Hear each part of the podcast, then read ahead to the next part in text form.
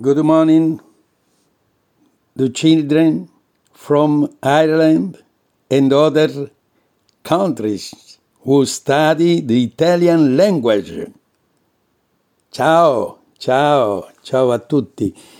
E ciao naturalmente a tutti i bambini, i ragazzi e anche meno ragazzi che seguono la mia trasmissione Il caffè dell'attore. Oggi voglio dedicare appunto uh, alcuni momenti della fiaba Il gatto con gli stivali, che è una fiaba popolare europea, la più antica forse, oltre alle più antiche. Infatti pare che risale boh, a un certo uh, giustamente artista Giovanni Francesco Straparola del 1550, pensate. Ma poi ci furono varie versioni, fino ad arrivare ai fratelli Grimm. Bene, il, prima però, eh, prima di tutto, voglio i bambini che devono leggere anche loro e devono imparare a leggere bene, devono conoscere come viene fuori la voce dalla nostra bocca, non ce lo chiediamo mai. Sembra una cosa naturale, giustamente lo è naturale, ma non sappiamo. Molti non lo sanno, non riflettono ed è molto importante saperlo. Almeno queste nozioni noi abbiamo come uno strumento, uno strumento vero e proprio, uno strumento vocale umano, che è fatto, uno, da una forza areomotrice, il respiro. Eh, noi respiriamo e quest'aria serve proprio per parlare, cantare, fischiare. Poi abbiamo un congegno vibrante, che sono le corde vocali e le labbra.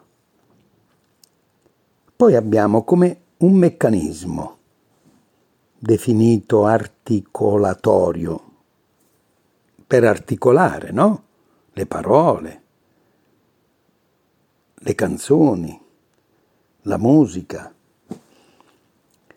e che è composto dal palato, l'ugola, la laringe, la lingua, le labbra. E poi le casse di risonanza, come la cavità faringea, quella nasale, quella orale, la bocca insomma. Ecco, basta così. Passiamo alla nostra fiaba e andiamo alla prima pagina. Ecco, giriamo il libro, eccolo qua, benissimo, il gatto con gli stivali. Bene, oh, mi siedo comodo. Ecco, un mugnaio, una volta, lasciò in eredità ai suoi tre figli e tutto quello che possedeva.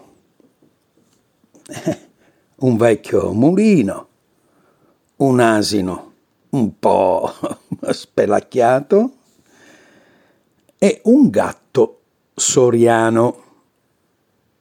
Ecco, fatevi spiegare dai vostri genitori o da una vostra sorella maggiore, un fratello maggiore, da un amico, che cos'è un gatto soriano. Bene, le parti e furono presto fatte, non c'era bisogno né di notai né di avvocati, e tanto era tutta roba povera, misera, insomma, non era una grande eredità. E infatti il figlio più vecchio ebbe il mulino, il secondo l'asino i-o, che appena appena faceva spelacchiato, e il più giovane che gli toccò il gatto soriano.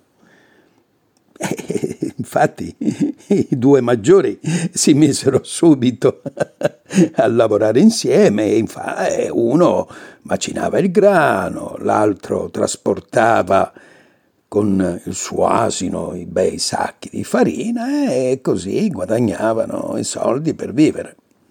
E il minore, invece, si trova questo gatto. E che me ne faccio? E che me ne faccio?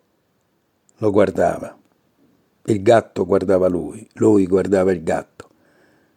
Sì, anzi, ogni tanto il gatto si stufava e si girava dall'altra parte e si leccava i baffi, la zampetta e tutto. Boh, perché non capiva perché lui, il suo padroncino, lo guardasse così.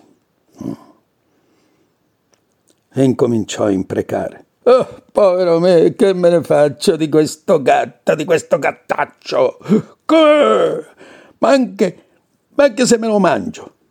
Eh, e poi mi farò, che ne so, una mezza, una mezza pelliccia con la sua pellaccia. E poi comunque morirò di fame. Il gatto si girò. Ah, ah, infatti, non preoccupatevi, padrone mio, miau. Perché mi dovreste mangiare? Se mi mangiate, eh sì, per voi è finita, perché morirete comunque di fame. E io non esisto più e non potrò aiutarvi. Invece fate una bella cosa, miau, se mi permettete, miau miau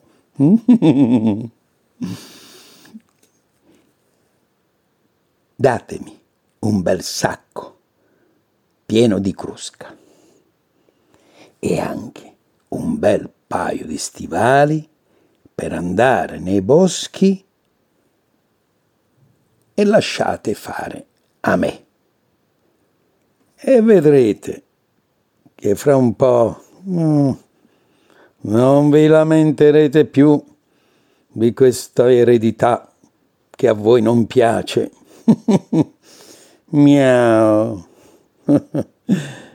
che vi è toccata in sorte. Il padrone lo guardò, ma parli anche. miau.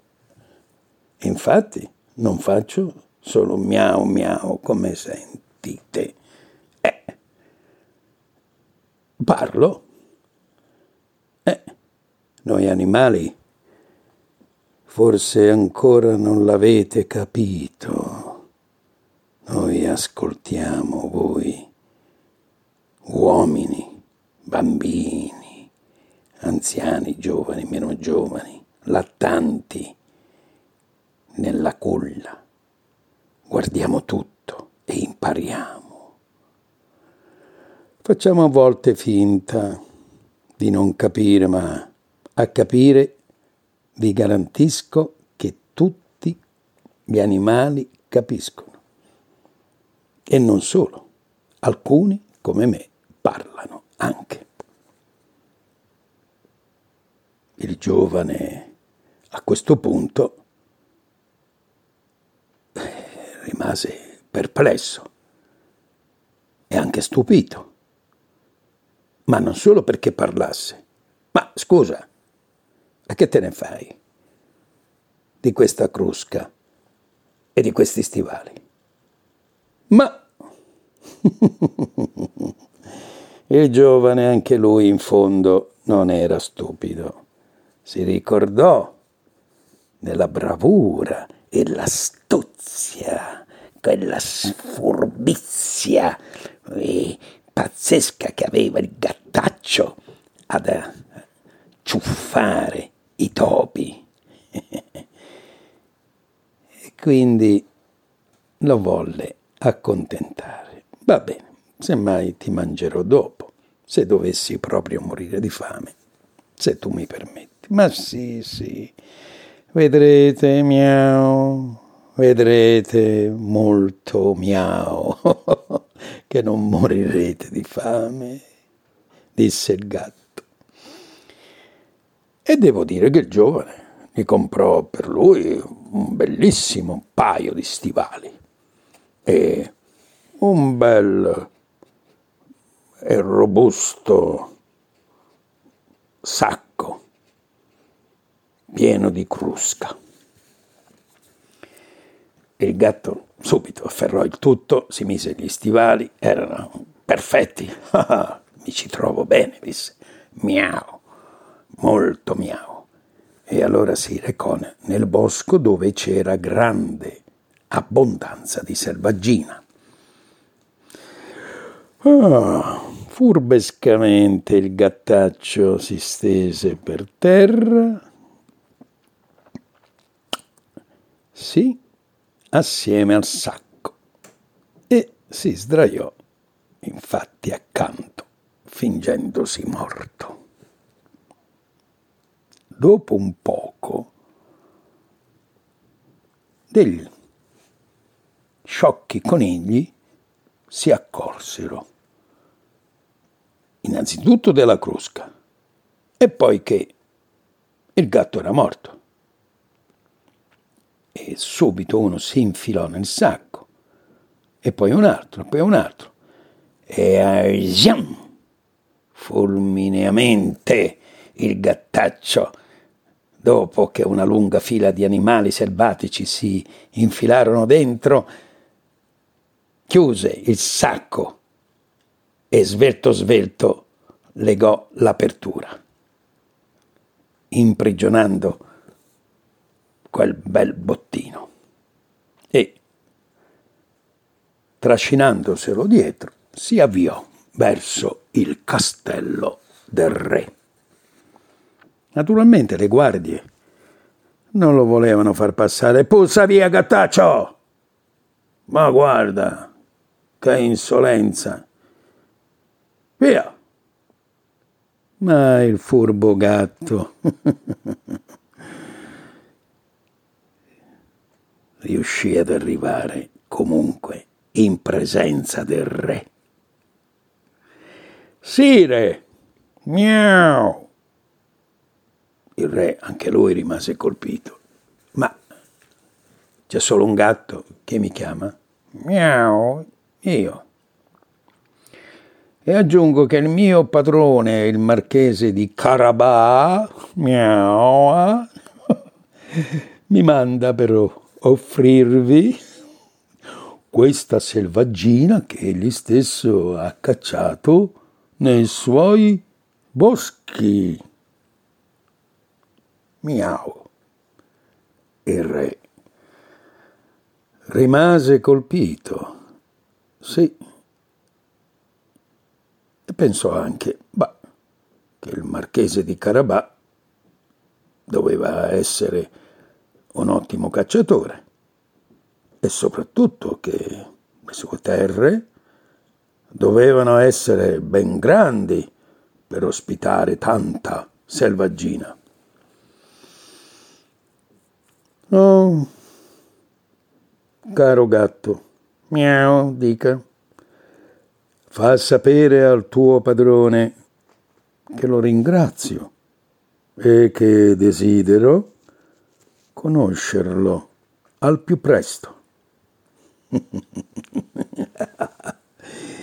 il gatto fece un inchino strepitoso fino a terra.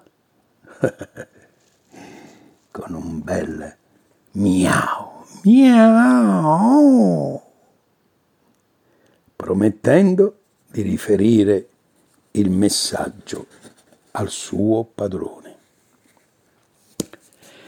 Adesso mi fermo però nella storia, carissimi ascoltatori, perché continueremo, ma soprattutto voglio che i bambini si rechino con i loro genitori, accompagnati dal fratellino maggiore, non so, da amici, dalla maestra, la professoressa, insomma chi per esso, e si rechino in libreria o si procurino questa bella fiaba, il gatto con gli stivali, e devono continuare loro a leggere la fiaba ai loro genitori o soprattutto al loro nonno.